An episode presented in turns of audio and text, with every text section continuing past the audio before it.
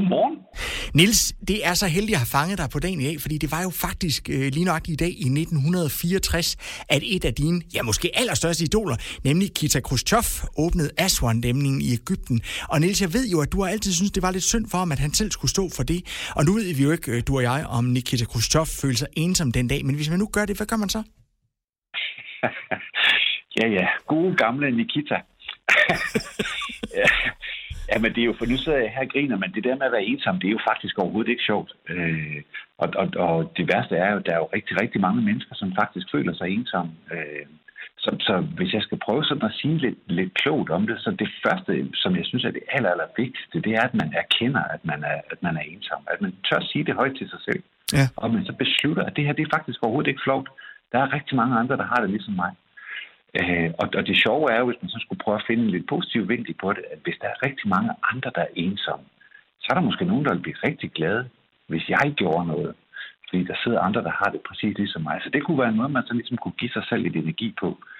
Så, så det, jeg ville foreslå, det er, hvis, hvis, hvis jeg bliver ramt af den der ensomhed, det var, at jeg vil prøve at, at beslutte, at jeg rent faktisk vil gøre noget ved det. Når jeg nu har erkendt, at det er sådan, det er, og det er noget, jeg kan ændre på selv, så vil jeg beslutte, at jeg vil gøre noget ved det, og at det skulle være en god oplevelse. Ja. Hvis, hvis det sidder så langt inde, at, at det virkelig gør ondt, og, og det er blevet en alvorlig ting, så skal man selvfølgelig bede om hjælp øh, hos en psykolog eller hos andre, og så få den hjælp.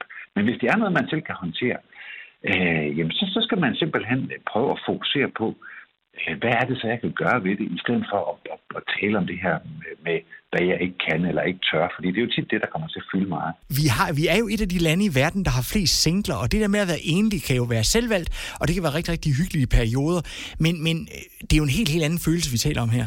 Ja, lige præcis. Fordi jeg tror, vi alle sammen nyder det der med bare at få lov at være os selv. Men hvis man sidder og får den der fornemmelse af, at man ikke er en del af verden, så, så er det jo, det bliver noget, man skal til at begynde at kigge på. Ja. Øh, og, og der har jeg altså sådan et sjovt lille trick, som jeg også selv bruger. Mm. Øh, I stedet for at prøve at fokusere på, hvordan skal jeg nu bare fare ud og gøre det her anderledes, så kan man prøve at starte med at tænke baglæns. Prøv lige at hoppe et halvt år frem i sit liv og kigge på, hvordan er det blevet bedre nu? At man ligesom tager glæderne på forskud. Har jeg fået en ny god ven? Er jeg blevet en del af en gruppe? Øh, har jeg fået flere gæster herhjemme? Lige prøv sådan at starte med at sætte ord på, hvad er det, der vil gøre mig glad? Ja. Fordi når man ligesom har styr på det, så har man noget, man kan sigte efter.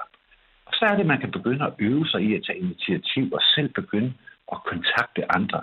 Man kan starte med at skrive eller ringe til nogen. Det er ikke så farligt. Jeg har det selv sådan, det er der mange, der ikke tror, men, men jeg kan godt blive lidt generet, hvis jeg skal ud og tale med nogen, jeg ikke kender. Og der kan det altså være en god idé, at man starter med at skrive til dem eller ringe til dem.